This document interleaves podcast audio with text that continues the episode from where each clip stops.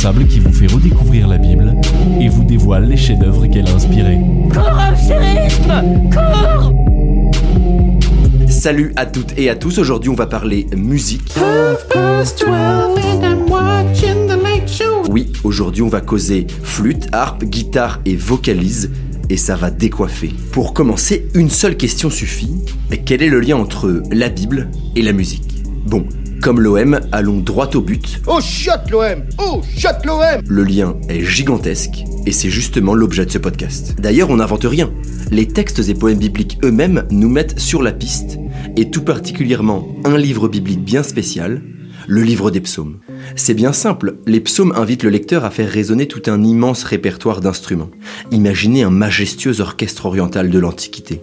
En plus d'imaginer, écoutez désormais les six petits versets qui composent le psaume 150. Alléluia, louez Dieu dans son lieu saint, louez-le dans le firmament de sa puissance, louez-le pour ses hauts faits, louez-le selon l'immensité de sa grandeur, louez-le au son du corps, louez-le par la harpe et la cithare, louez-le par la danse et le tambour, louez-le par les cordes et les flûtes, louez-le par les cymbales sonores, louez-le par les cymbales triomphantes, que tout ce qui respire loue le Seigneur, Alléluia. Au moins, il n'y a pas de lézard et vous venez de le vérifier par vous-même. La Bible elle-même fait très explicitement mention de musique, appelant à faire résonner le son du corps, de la harpe, de la cithare, du tambour, des flûtes ou encore des cymbales, et ces instruments n'ont évidemment pas disparu aujourd'hui. Proche de la harpe et de la cithare, offrons-nous une mélodieuse entrée en matière au doux son de la kora, instrument à cordes très populaire d'Afrique de l'Ouest. C'est ici le grand artiste malien Balaké Sissoko qui ouvre le bal avec Nancy Ramadi.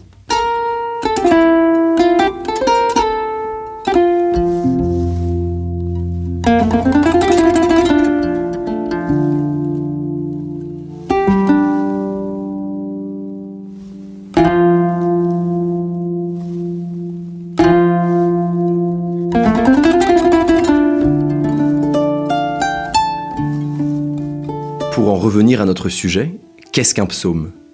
Et quel est le rapport entre la musique et ce vieux recueil de prières? Commençons par une réponse historique. Tout comme ses voisins d'Égypte, de Mésopotamie et de Canaan, Israël a, dès ses origines, pratiqué ce qu'on appelle la poésie cultuelle, c'est-à-dire la poésie destinée au culte rendu à Dieu. Ce trésor artistique religieux d'Israël est ainsi conservé dans le psautier, autrement dit dans le livre regroupant les 150 psaumes de la Bible. Le psautier constitue une véritable bibliothèque de prières individuelles ou collectives. Aujourd'hui encore, ces poèmes servent à la prière liturgique des juifs et des chrétiens. Pour les moines et les bonnes sœurs, par exemple, les psaumes, c'est vraiment la base de leurs nombreuses prières quotidiennes. Dans l'ensemble, et pour le dire grossièrement, les psaumes sont attribués au roi David, le troisième roi d'Israël et père de Salomon. Pour l'anecdote, sachez que bon nombre de sculptures et peintures classiques ou contemporaines représentent le roi David avec une harpe dans les mains, précisément parce qu'il est l'auteur des psaumes. Bon, maintenant qu'on a un peu posé les bases, faisons un petit pas de côté. On l'emploie déjà depuis quelques phrases, mais d'où vient le mot psaume? Allez, on vous emmène faire un petit détour par l'étymologie. Dans la Bible hébraïque, le psautier s'appelle Tehillim, ce qui signifie louange. Mais le terme le plus fréquent qui apparaît dans le titre des psaumes en hébreu est mitzmor. Ce terme peut notamment se traduire par chant ou cantique. Enfin, le mot psaume vient du grec psalmos, lui-même issu du verbe psalein, qui signifie pincer ou encore faire vibrer les cordes d'un instrument. Autrement dit, s'employer à faire glisser ses doigts et jouer de la harpe ou de la lyre, façon Jimi Hendrix et sa guitare électrique.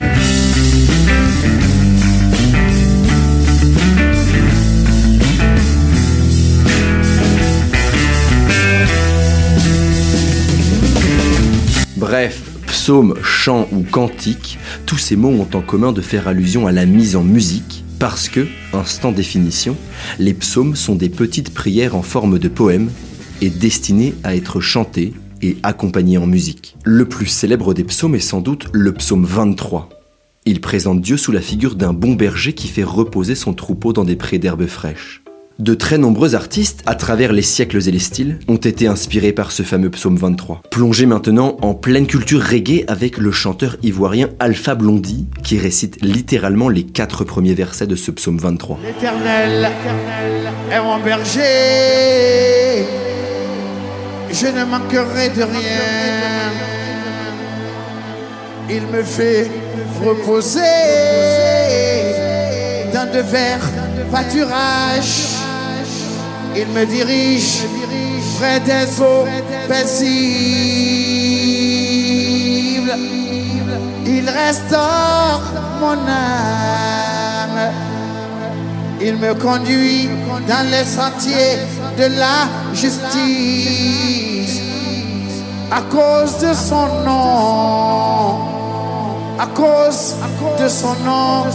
Et quand je marche dans la vallée, dans l'ombre de la mort, je ne crains aucun mal, car tu es avec moi. Je ne crains aucun mal, car vous êtes avec moi. Les psaumes sont des prières poétiques qui embrassent toutes les situations humaines, de la jubilation à la victoire, en passant par la détresse et le sentiment d'abandon. Les chauds de la Bible parmi vous ne manqueront pas de nous dire Oui, euh, c'est pas tout, mais des psaumes, il y en a 150 dans la Bible. Du coup, pour y voir un peu plus clair, on a trouvé bon de classer les psaumes en trois grandes catégories, correspondant à trois grands genres littéraires. Chaque genre littéraire ayant une tonalité et une intention particulière. Premièrement, les hymnes de louange. Deuxièmement, les supplications ou lamentations. Et enfin, troisièmement, les actions de grâce, également appelées psaumes de remerciement. Bon, entrons un peu dans le détail. Première catégorie, les hymnes de louange. Ils exaltent les prodiges accomplis par Dieu dans la nature, spécialement son œuvre créatrice, et dans l'histoire, spécialement le salut accordé à son peuple. En cela, le psalmiste fait mémoire des hauts faits qui ont jalonné l'histoire d'Israël. Prenons un exemple pas trop long, le verset 53 du psaume 88 dit Béni soit le Seigneur à jamais, Amen, Amen. À sa façon, Otis Redding le chante quand même beaucoup mieux que nous.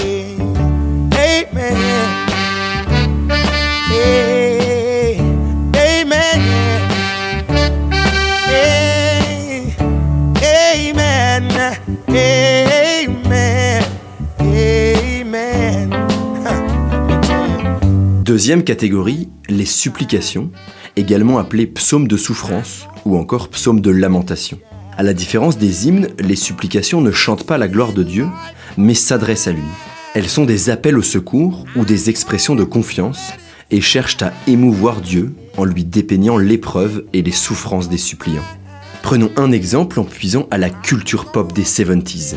Vous connaissez forcément Bonnet M, groupe jamaïco-antillais de disco pop, dont les titres les plus célèbres sont notamment Rasputin ou Daddy Cool. Et on vous le donne en mille, leur carton Rivers of Babylon n'est autre que le psaume 137. By the rivers of Babylon, there we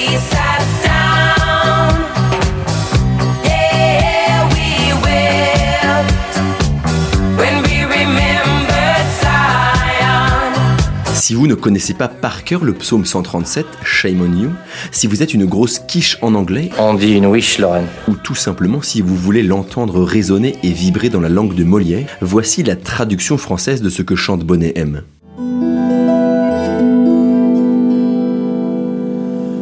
bord des fleuves de Babylone, nous étions assis et nous pleurions,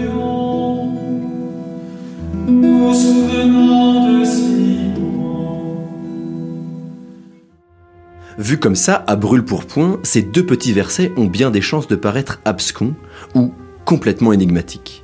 Pourtant, pour le lecteur juif familier des Écritures, il n'en est rien. Allez, on vous explique en remettant ce psaume dans son contexte.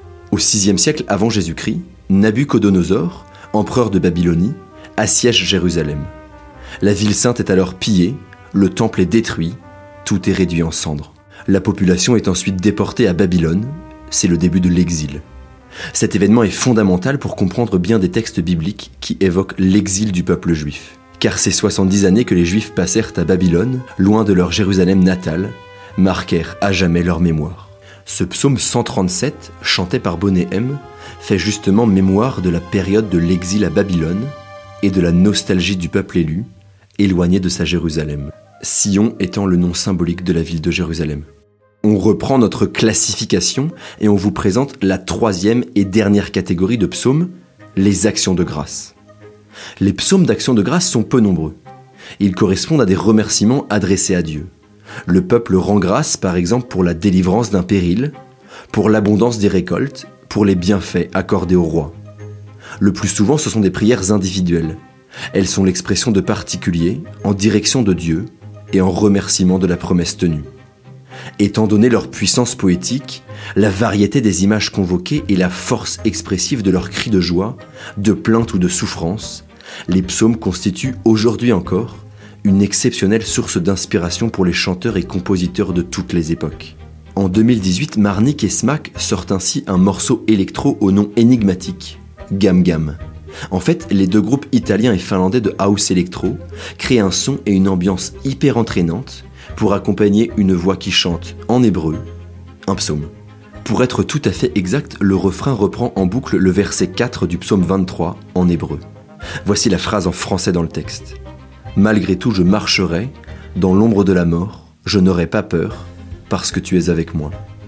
Un morceau idéal pour vous inviter à chanter à pleine voix les psaumes en version remixée par deux DJ contemporains.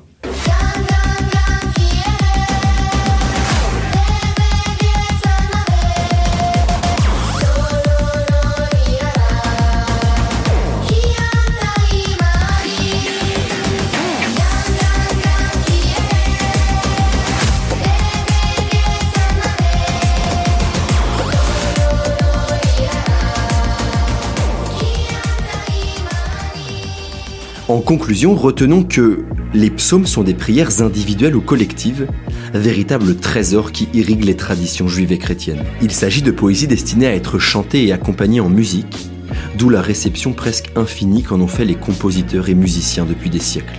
Enfin, on peut relever trois catégories de psaumes, les hymnes de louange, les supplications ou lamentations, et les actions de grâce. Bref, les psaumes sont, par excellence, une manière poétique de s'adresser à Dieu. Dans un recueil d'entretiens, le théologien orthodoxe Olivier Clément parle de l'importance de l'art pour habiter nos vies, et ces mots sont parfaits pour conclure ce podcast. L'art nous éveille, il nous approfondit dans l'existence. Il fait de nous des hommes et non des machines. Il rend nos joies solaires et nos blessures saignantes. Il nous ouvre à l'angoisse et à l'émerveillement. Allez, on vous libère, c'est l'heure d'aller chanter les psaumes sous la douche. Mais avant ça, n'oubliez pas de nous suivre sur Instagram, sur Twitter, sur YouTube et bien sûr de vous abonner à notre newsletter à retrouver sur le site prixme.org. Et pour la route, on vous raconte une dernière petite anecdote pas piquée des hannetons. Le psaume 51 est un psaume de supplication où David avoue sa faute. En l'occurrence, il a fait tuer l'un de ses soldats après avoir pris sa femme. Ce chant est généralement connu sous le nom de miserere, le terme miserere est en fait la traduction en latin du premier mot du psaume et signifie aie pitié ou prends pitié. Devenu la prière des pénitents et de toutes celles et ceux qui prient Dieu en lui avouant et présentant leurs fautes, ce psaume déchirant a ainsi inspiré le célébrissime Miserere, composé par Allegri dans les années 1630, à l'usage exclusif de la liturgie des papes. Plus d'un siècle plus tard, en 1770, le jeune Wolfgang Amadeus Mozart, alors âgé de 14 ans, entend cette merveille dans la chapelle Sixtine, seul lieu où elle pouvait alors être jouée. De retour chez lui, grâce à son extraordinaire mémoire auditive, le jeune prodige fut alors capable d'en réécrire intégralement la partition. Mais assez parlé, laissons place à la musique et à très très vite